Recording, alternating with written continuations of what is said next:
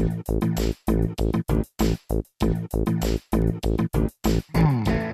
Ho, ho, ho, ho, and hello, and a warm welcome to the Minter Dialogue. My name is Minter Dial, and I'm your host for this podcast, a proud member of the Evergreen Podcast Network. For more information or to check out other shows on the network, please visit evergreenpodcasts.com. This week's interview is with Jennifer Buchanan. Jennifer is a health entrepreneur, keynote speaker, certified and award winning music therapist, and she's also an author of several books. Her latest book is a treat. Wellness Well Played The Power of a Playlist, that was published by Page 2. In this discussion, we talk about the language of music, how it can be used to heal, why music is harmonious, the power of silence, making intentional playlists, and much more. You'll find all the show notes on minterdial.com. Please do consider to drop in your rating and review. And don't forget to subscribe to catch all the future episodes. Now for the show with Jennifer. Jennifer Buchanan, music therapist, speaker, health entrepreneur, and Canuck from Calgary. Um, great to have you on the show. I was recommended to read your book, Wellness Well Played, loved it, and just couldn't be more excited to have you on my show. Jennifer, in your own words, how like you how would you like to describe yourself? I I really liked that intro. I I guess I'm best known as a music therapist. I'm a certified music therapist for over 30 years now. Um, with that, I have a private practice that's a pretty good size, and that's where the health entrepreneur part comes in.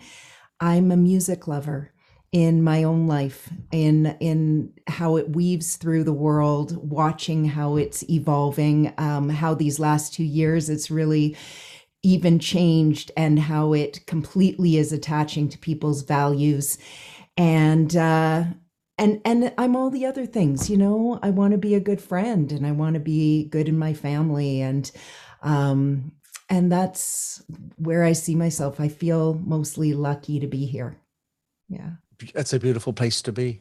Mm-hmm. So, Jennifer, um, one of these, one of those nights, uh, a fair long time ago, mm-hmm. and I was um, having a, a, wacky old trip, and I, I was like, "What thought have I not had before?" And I came up with the idea of of creating a religion from scratch, and I said, "Well, uh, religion has to answer certain questions that, in this is the way I my my narrative, that." Um, uh, we don't have an answer to. And so I came up with 19 questions and mm. w- and one of them was why is it that every time i ask somebody do they like music they say yes.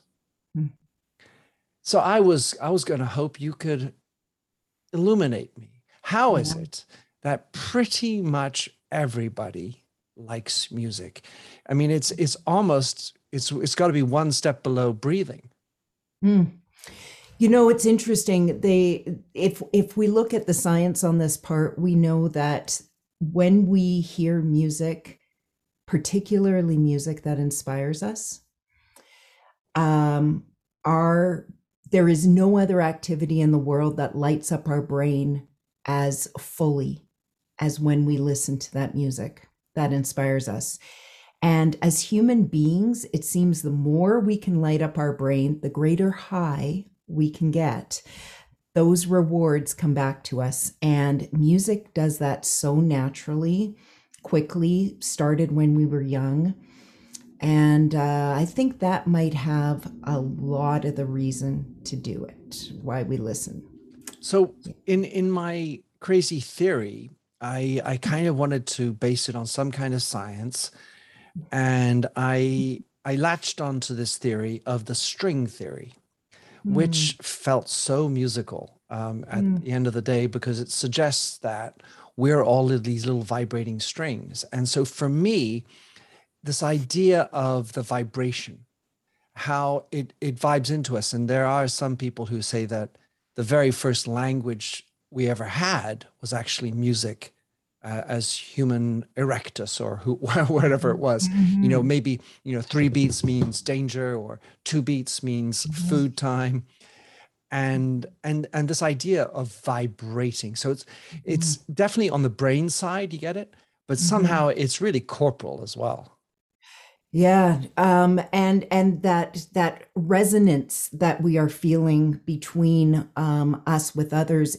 continues to increase you know i i was having this thought uh when i was in grade 4 many many years ago we had 3.6 billion people on the planet we have doubled in our lifetime Minter. There's a lot more resonating happening. There's a lot more of these musical connections happening. And and where um, my work as a music therapist is, as I'm sitting with one of these individuals of the 7 billion people on the planet, it is about exactly as you just said, it is about music becoming the language. When we're so entangled, it is difficult to talk about our stress. It is difficult to uh, talk about maybe a relationship that has gone awry. But we can create music together or listen to music together and have that opportunity to begin to process it through the music and not language at all. There's no doubt that you can relate to a song even if you don't understand a single word that's being said. I, I, remember some African music being sung in in um, Zulu or mm. in, um, anyway, I, I, and I I just remember the the feeling of the vibration, the rhythms. And when I go to uh, concerts, as I was saying before, I've been to many, many, many shows, concerts, and and there's something about that feeling of the drums or the big mm. bass boom as it mm. just vibrates through your body and and that, that i think that obviously also is something about being in a in a room with or in a, in a stadium with other people having the same experience but i suppose you can also do it just by listening to your headphones too and it still somehow vibrates into all of your body. I mean, you, you mm-hmm. talk about sex and drugs having the same kind of feeling. Certainly, sex has a more, I feel, body like experience, but I mean, drugs, sure, as well. I mean, they're playing with all your hormones and and all of and part tingling inside of you depends on which one you take i suppose. Yeah. But but you know you bringing up the concerts versus the headphones absolutely you can get so much but there is something about live hey? You know when we go to that live experience i i love how you connect to the drums and the bass. Have you always has that been where your ear has naturally taken you you feel? Well i I, am well. The Grateful Dead are the group that I mm-hmm. would have, see so often, and they have two drummers, yeah. uh, and and um, and and you and they come from a different beat, yeah. and so that kind of gave you that feeling. You had the sound of wall, the sound of music. Uh, well, the no, so the the wall of sound. That's the one mm-hmm. where you had all these huge uh, speakers giving it out, and then of course Phil Lesh on on on bass, and and so I was attentive to that, but I suppose at some level, I want to be attentive to all the musicians. Mm-hmm. I'm I'm not someone who in a classical concert is able to detect what how the second violinist is playing. That's that's that's too much for me. There are some people who know how to do that. I'm let's say within you know groups of six seven playing. I want to be able to listen to the rhythm guitars playing mm-hmm. and the contributions of the keyboardist, even when it's just backup uh, I, the backup singers when what they're doing i feel like I, I, want to see and feel each one contributing to the group totally and you're tapping into something so important if we're if we're wanting to take the next step to deepening our relationship with music often we have to break apart the different elements first take a mm. moment mm. With that tone and that timbre take a moment with the pacing, the tempo. Take a moment as you focus on the harmony and and one of um, my my special tricks of the trade is take a moment to have your ear pick out the silences between the notes. Take that moment um, as you deepen your relationship. You know, as you said those words, Jennifer, I got a kick of serotonin. It's crazy. This this feeling that talking of that silence. Daniel Mhm. levitin in the book that you, you obviously know more about it than i do but I, I remember how they studied the brain on music and how when there were pauses those kicked up because of anticipation if you knew the song or what's going to happen next. And the da da da da or whatever was happening next. Um that's silence. And and you know i i misled you a little bit at the beginning where i said there's no other activity we know of that that will light up more areas of the brain simultaneously than when we listen to music that inspires us. But there's actually one moment where your brain will light up more and that's the second after the music stops. I love it. Right? It, and we i feel like that whole brain thinking is Mhm.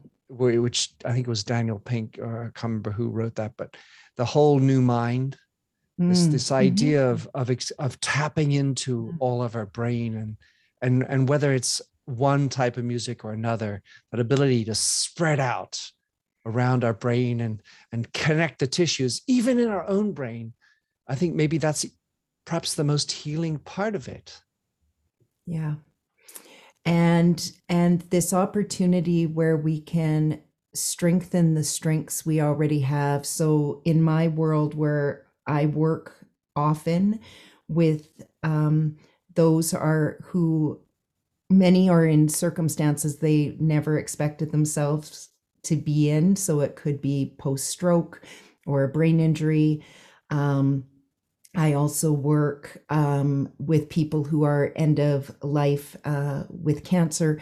All those moments that are um, blindside you, but music can meet you where you're at through every moment of that too, in its wholeness, where you are no longer um, a diagnosis when you're within the music.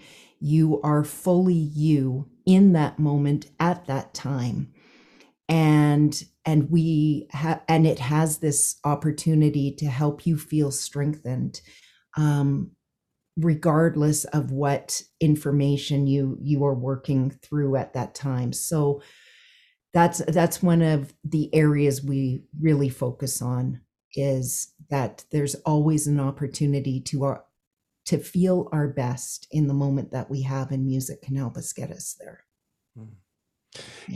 At, at some level I, i've studied uh, a lot uh, about psychedelic assisted therapy and Yeah. its its work with PTSD, Mhm. with uh, addiction, uh, fear of end of life, yep and I, I was really you know deeply moved when you wrote about that experience with the Isra- I think it was Israeli uh, girl who was terminally sick and her parents had traveled.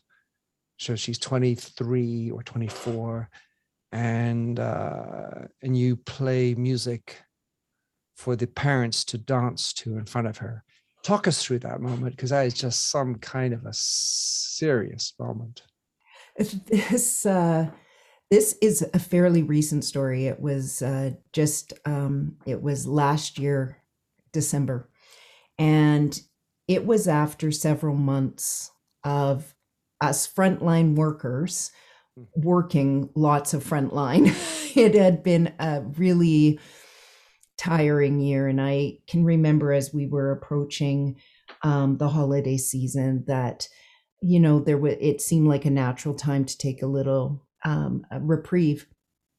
And so i got a call from uh, unit 47 which is our palliative care unit here at our primary trauma hospital and um, and it was a nurse that i know really well there who would often uh, come to the group sessions in the sunroom and she would be the nurse that would take her break at that time and would dance to the music that me and the patients would be making um, on the unit. And you could just see her um, being refueled for the rest of the day. Mm.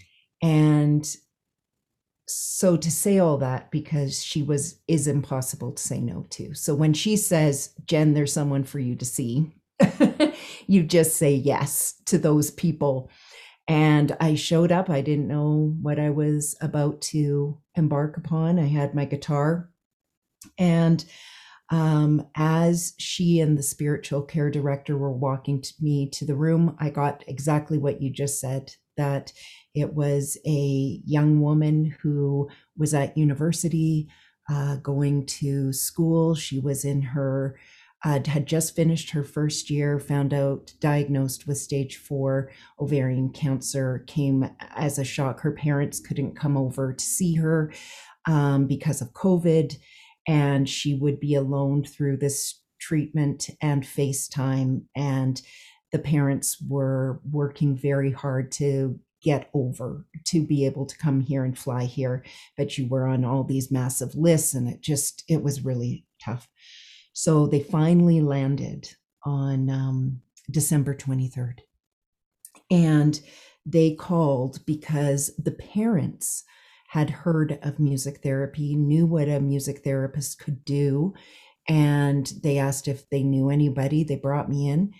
And um, I got to the door. I, I was completely gowned up, but because of COVID, was not allowed into the room because already the parents were there, which is at the maximum capacity, as well as the young girl. And of the young girl, I could only see the bottom of her feet under the blanket and um, the at, in that moment um, you know you just don't know if your 30 years of training has given you enough to know what to do. You really don't. Like mm. okay so here i've got what i need. What am i going to do? And in this case i didn't have to figure it out because mom knew exactly what she wanted. And uh, she just, with bright, beautiful eyes underneath her mask and all her gown, she said, um, Thank you so much for coming. We would like you to play live music um, so my husband and I can dance to it. We want the last thing our daughter to see is her parents happy and dancing and we want the last thing that she hears to be music, live music. So, um, in this case, and looking at the age of the parents and the room and the feeling of the season, um, it was uh, I sang "Love Me Tender" by um, uh, Elvis. Elvis, and uh, um, but going at the tempo that the parents were moving and um, and we just kept going from there and they were able to give their daughter um, that experience and were able to say goodbye to her later that evening so yeah wow yeah, yeah I, I said israeli indian other eye mm-hmm. yeah what yeah. a story. Yeah. So, in your work, you know, music therapist, uh, when I first came across it, I mm. kind of just thought about it as having fun. Um, but clearly, you you deal with many pathologies. Actually, mm-hmm. talk talk mm-hmm. us through. Let's yeah. say what are the the typical pathologies you're working with, and and which ones mm-hmm. do you strive? Where do you think there's most opportunity for music therapy? Yeah, so I'm fortunate to have a team of 18 music therapists now in my company. And the youngest client we see is probably around, you know, infants. We we see from infants all the way up to um, 103, 104. Uh, we work in a variety of different settings, some more complex than others. So we will work within the school system. Um, we work with kids uh, many of whom have a diagnosis of um, and and but some that just may have some learning challenges that they are working through and that music's going to be able to support them in. Um, i also work in corrections and uh, using music as a an opportunity for uh, assessment um, to find out how how well people are and where they will be determined whether they're not criminally responsible or not of a crime. And so music therapy is happening in that context as well.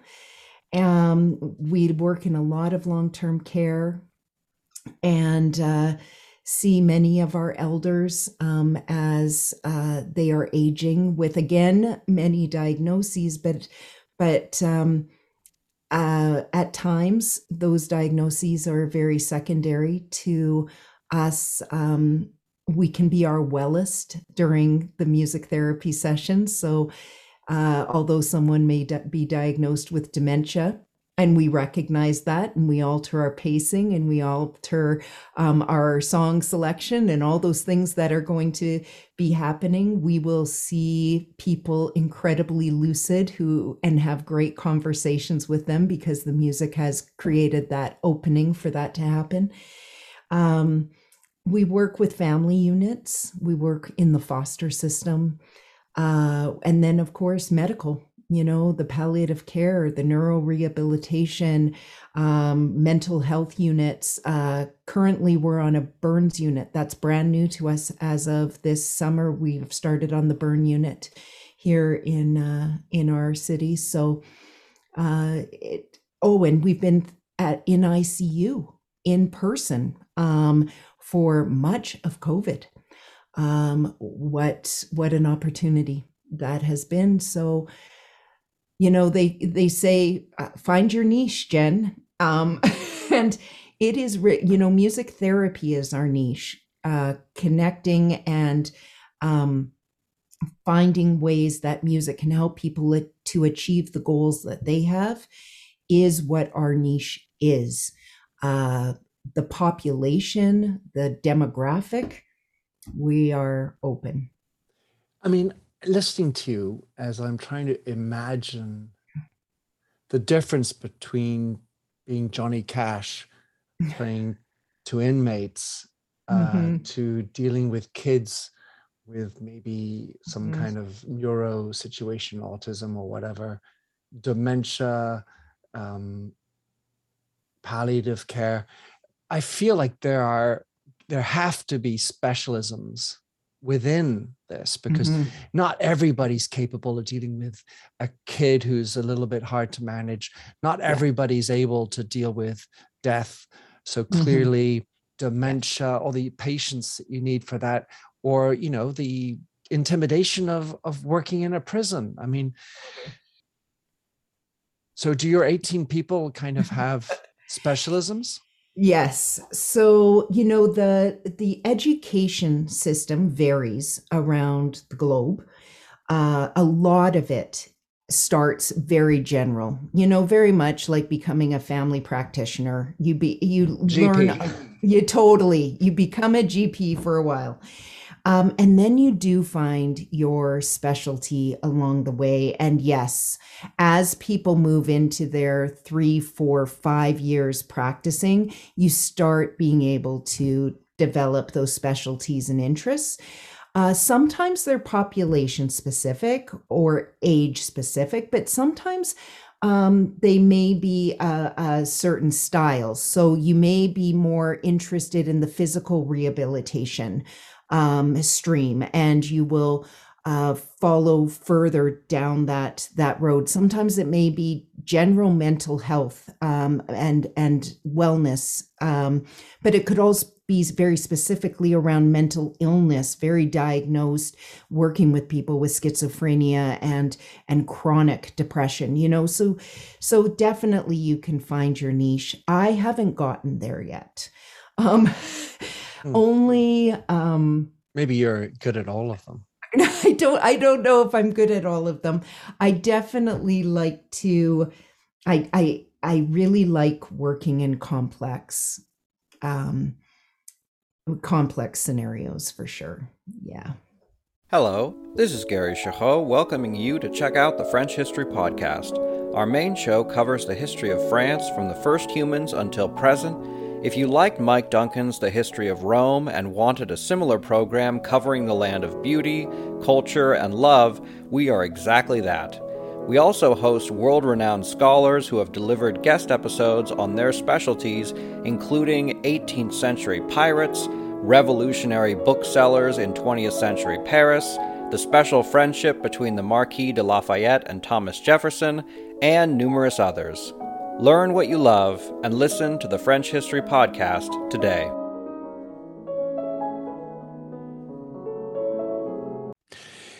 So, um, speaking of complex things, one of the challenges that parents can have is dealing with teenagers, Hmm. adolescents. Um, you know, and I'm not talking about your husband or my wife, how, how she sometimes talks about me. Um, the the ability to well as a teenager you forge your identity around music it's one of the the Yeah. methods that we have Mhm. and at the same time often it's Mhm. about rejecting the Mhm. parents mode and and donning certain styles of clothing and and habits and and sound that are are designed almost to be different if not irritating to the parent Right. so I, I'm wondering to what extent you can you help people work through that. Is that is can because I mean I have to imagine we can reconnect through music, but Mhm. sometimes you- as a parent you kind of need to say, well, all right, that's not my type of music, but I'm going to deal. How, Mhm. I, I I've not been very good at that personally. I'm wondering how how can how can one do better at that connect in despite let's say a musical taste? So so minter as as i hear all the things you say i know that you have had a high level of awareness of how music has affected you your whole life. Not everybody is there. Some are but not everyone is there yet. And my fa- they're all my favorite in the book but the first um, playlist i take people through is the life soundtrack and it sounds simple. And I say this repeatedly in the book. It may be simple, but it's not easy. Not to do it with that deeper intention of connecting to your music in a new way, in a more highly elevated way, which is what I hope everyone will do after they read the book. So, Life Soundtrack is a beautiful place to start. And how I recommend people do the life soundtrack is to get um, several pieces of paper. You can do it on your computer, but in this case, I think I'm going to try to engage more of your brain and ask you to re engage with your writing. And you can have different pieces of paper, um, spread them out over periods of time in your life. So start with pre grade school. Those earliest music memories will be on that first piece of paper. The ones that can be not always the most accessible, um, but if if I opened up the window to say it could have been a toy that made a certain tune or a sound, um, perhaps there was someone in your life that hummed to you. Um, if you were fortunate to have that human, and then the next piece of paper will be grade school. So this will be, you know, from that um, once you have started going to school to say junior high time and the music so, so that that's you were seven to 14 yeah or or 12 maybe. Let's do 7 to 12 there. And those are the years where some of, if you've been in a school again where you've been fortunate where they brought in recorders or ukuleles or maybe a few drums or you had music class, you may have some memories around that. Um, I can remember um, trying to tap dance to Pat Benatar. I don't know why that comes back, but that's grade six, somewhere in there. so there were those moments. Um, I can remember singing um, the lion's part in The Wizard of Oz. I remember all that, you know, in Christmas concerts. And then you go into junior high. So let's start around that 12, 13, those tweens, um, and up to high school. And just like you said, whew, this is where a lot of people around the world begin to collect a lot of music. It is also the music we seem to retain forever. so um, it will be with you for a long time. And I'm actually going to take it up to about 21 years old. Mm-hmm. Like it goes into university now, this collection, high collection of music. And so you're going to need three pieces of paper for this one as you document. And as you're documenting it, don't um, hesitate to write the little stories or the person you were with or the relationship gone awry story you know that one mm-hmm. where you re- mm-hmm. where you put the song on repeat just to get over them um, and yet you didn't realize you were actually anchoring them even stronger to that song than you ever were before so all that was happening and so you'll get to that place and then you've got this young adulthood from 21 22 23 up to today um, wherever you are at, and you might need more pieces of paper for that.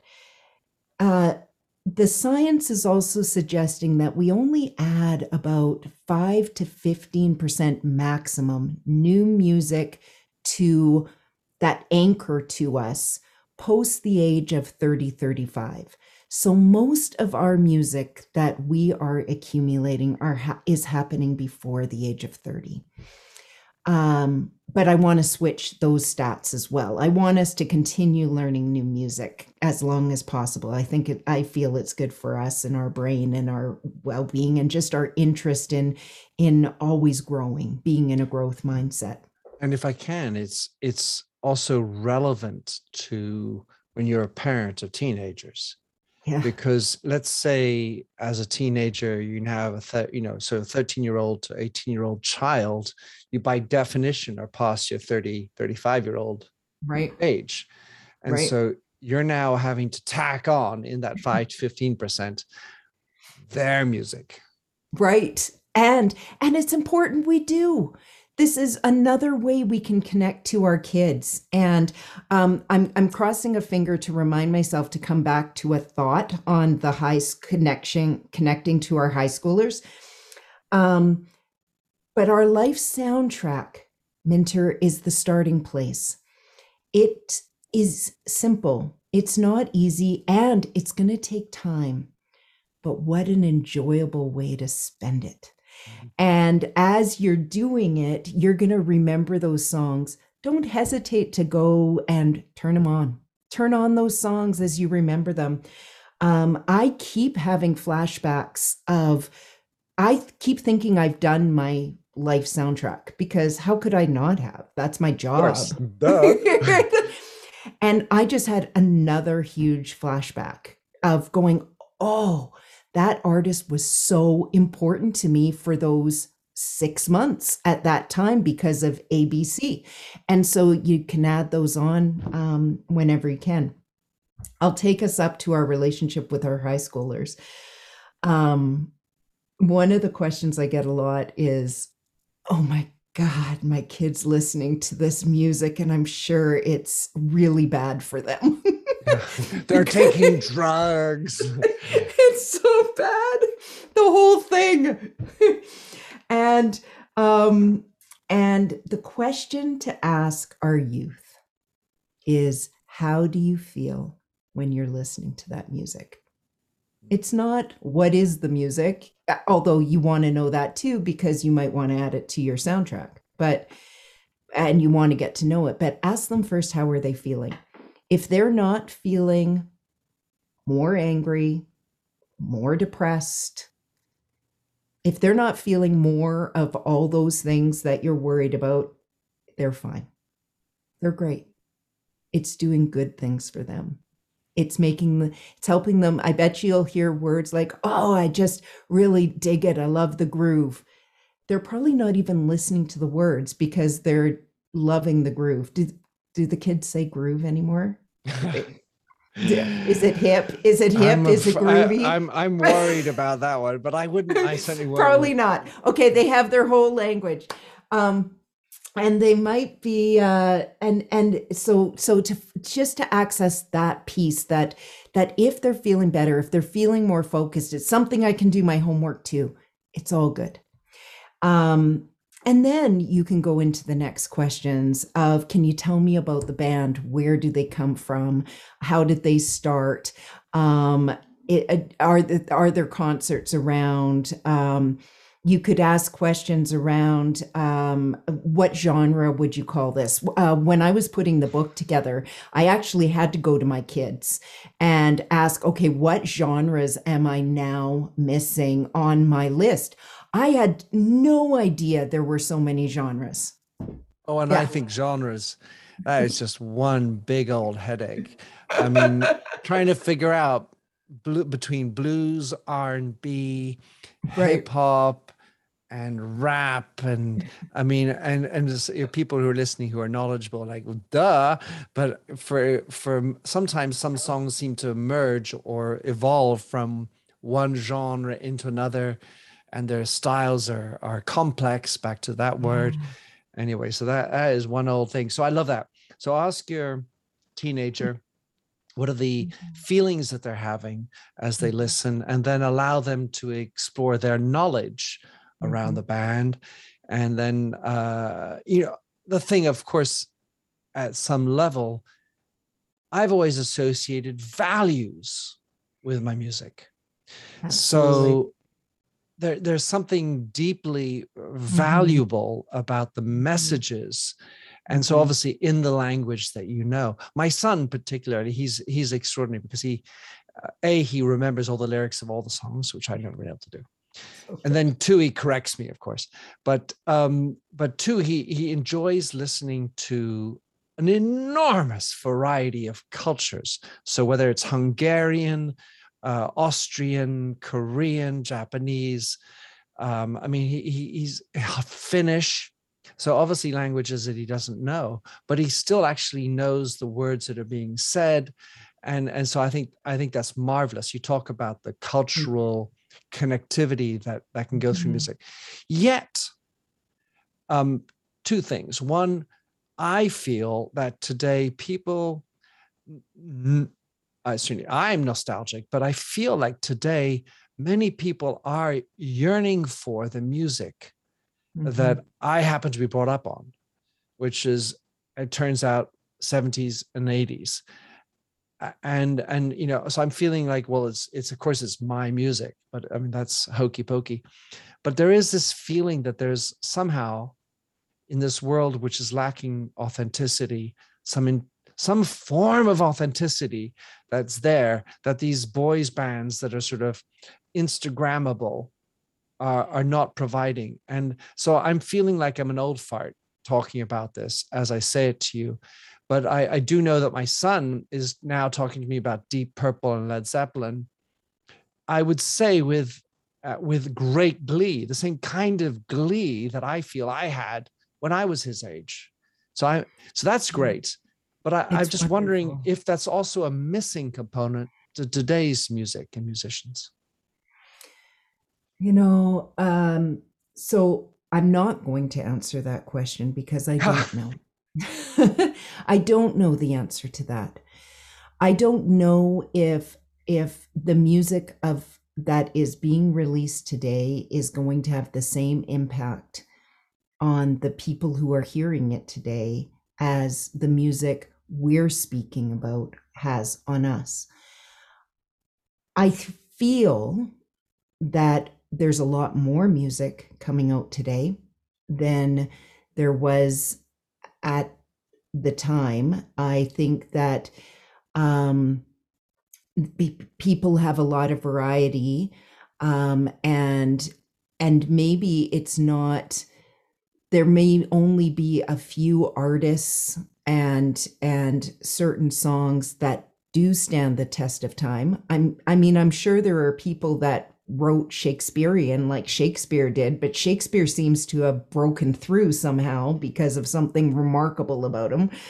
Um, so there's probably music today that we're hearing a lot on the radios that is going to have that breakthrough and that impact. Um, and it's going to be interesting to see what it is. But what I'd like to know is tell me about that music from the 70s and 80s, Minter. And I, uh, I, I uh, not the not the artists themselves, but I'd love to know a bit more about the feelings you have as you look back on those for you. Well, I have a uh, a memory of I went to boarding school in England, and I have this memory of uh, a friend of mine, uh, to name him John, um, and John and I would, in his room, we all, all had our own rooms. Uh, we would put on an album, and we would kind of lie down and we would listen to the entire album with the little, you know, sounds that come through the vinyl and and so for me there's that connection that's happening spiritually almost as you listen to this entire narrative anesthesia like it's almost tactile you can oh, feel yeah. it yeah so mm. that's what's going on in my mind mm. jennifer mm. as i mm. as i recall those and and it, it it sparks the idea of the question of adele who recently imposed upon spotify non-shuffle for her album to be listened to in the order in the manner that she wished it. And i think that is a maybe a hat tip to the old folks but i also think it's it's kind of a beautiful thought. What do you think? Oh i love it too. I uh so you'll be interested to know how much i've been avoiding listening to the album yet because I was waiting for the LP to arrive. It arrived yesterday afternoon. And after I speak to you, I'm actually going to put a record on to listen to her album as she intended it to be listened to. So I'm so excited. Yay. that, eh, so I know Adele was one of your top 10. I, I had to, yes. in your book, you talk about hashtag Jen's 10. I yeah. had to, I had to seek it out, but I found it. did you? I did. And it, it, it makes me think of another thing that I've seen happening, which I find awfully interesting is people who dissect, decode, deconstruct songs that they do live mm-hmm. for the first time that they hear a song. Mm-hmm. And yeah. and I was even thinking, Jen, I was going to do that to you, but uh, just for fun. But the the ability for people to relate into and describe what's happening in that mm-hmm. music. I've watched so many of those because I, first of all i find that extremely talented to be able to just on the fly find see what's happening understand the nuances dissecting the different tracks and things i think that's beautiful and then and then they that sort of oh my god feeling totally it gets it gets my serotonin flying you know harmonious music harmonious music. I love that term, Jack, in your book. Oh, that's terrific. I um you know as we're talking about the albums I I do feel um that is a little bit of what's been lost since the 70s and 80s and early 90s uh because we have turned into shuffle.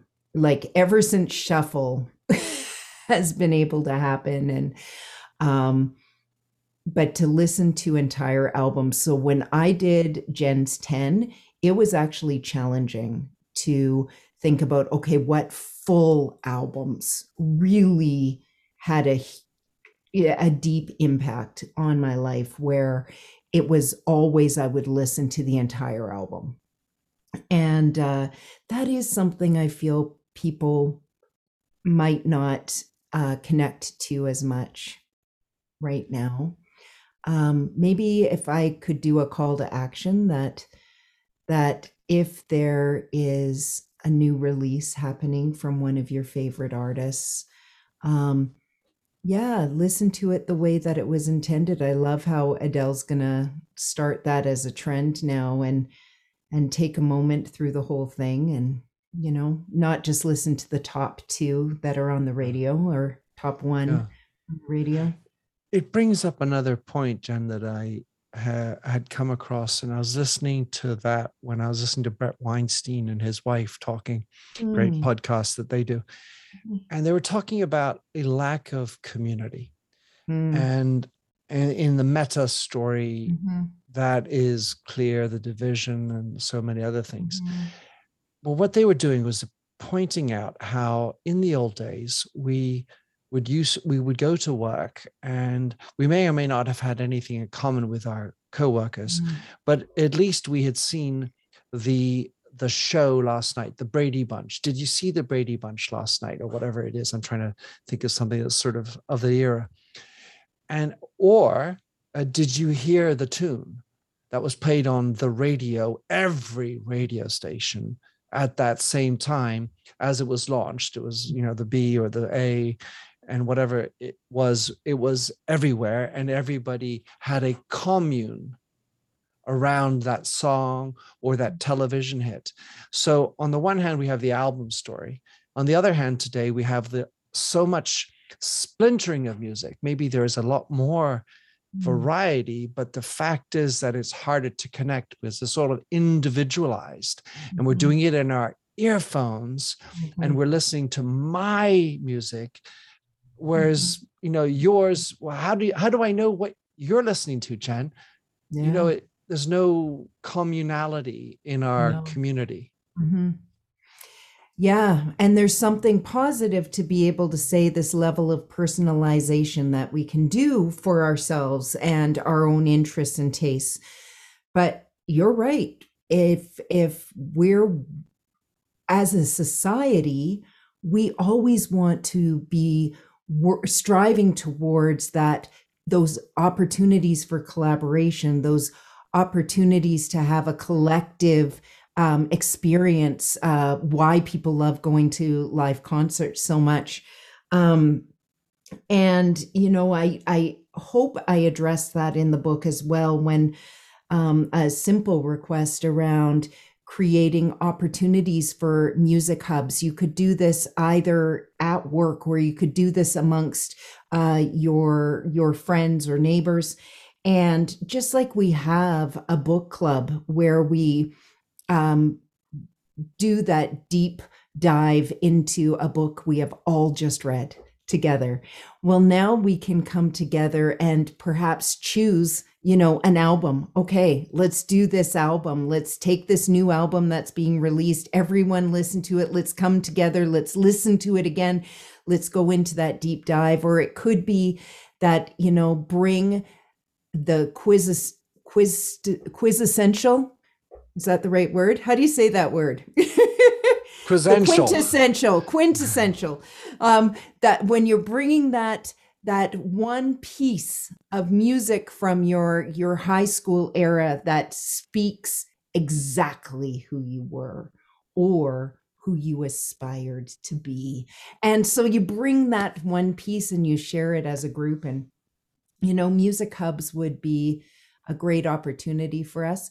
I guess this is also a place where the streaming services help us, where we can do public uh, playlists that we can share with our friends and neighbors of some of the the items the the the works that we love so much the artists we love so much so we can do that. Yeah. Well uh jen it's been a wonderful chat. I i do have i, I really um, i wanted to talk to you about mixtapes and djs um the cathartic element of listening to sad songs there's mm. really so much in there, and your book is a delight to read. Wellness, well played, well written. Um, mm. Jen, how can people connect with you, uh, find out more about what you're up to, and of course, get your book? The best place to go is my website, which is my name. So, jenniferbuchanan.ca. You can find the books, you can find videos, you can find blogs. Um, it's also a way to connect to me through social media. Um, I love connecting to new people, and I look forward to connecting to your audience, Minter. And thank you so much for having me. It's been a tremendous pleasure, Jen. Thanks for having listened to this episode of the Minter Dialogue podcast. If you like the show and would like to support me, please consider a donation on patreon.com forward slash minterdial. You can also subscribe on your favorite podcast service. And as ever, rating and reviews are the real currency for podcasts. You'll find the show notes with over 2,000 and more blog posts on minterdial.com. Check out my documentary film and four books, including my last one, You Lead How Being Yourself Makes You a Better Leader. And to finish, here's a song I wrote with Stephanie Singer, A Convinced Man.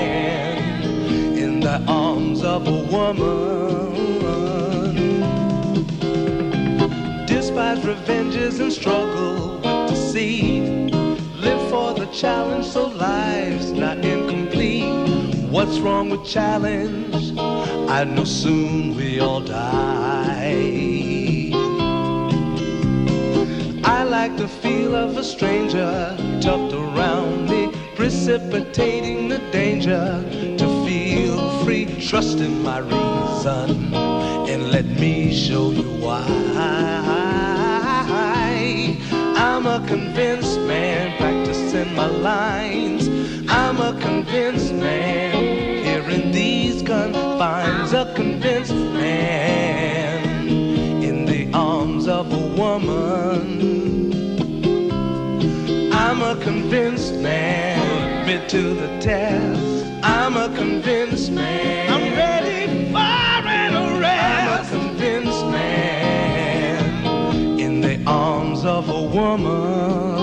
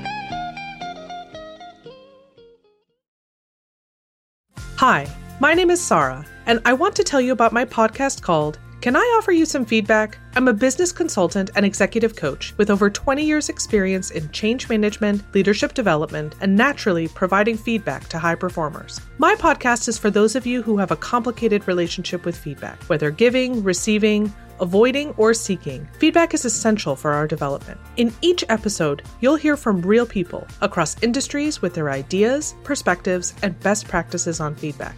I'll also be sharing business bites with you simple explanations of organizational tools, management techniques, and leadership philosophies that will help you and your businesses thrive. You can listen to Can I Offer You Some Feedback on your favorite podcast app or learn more at evergreenpodcasts.com.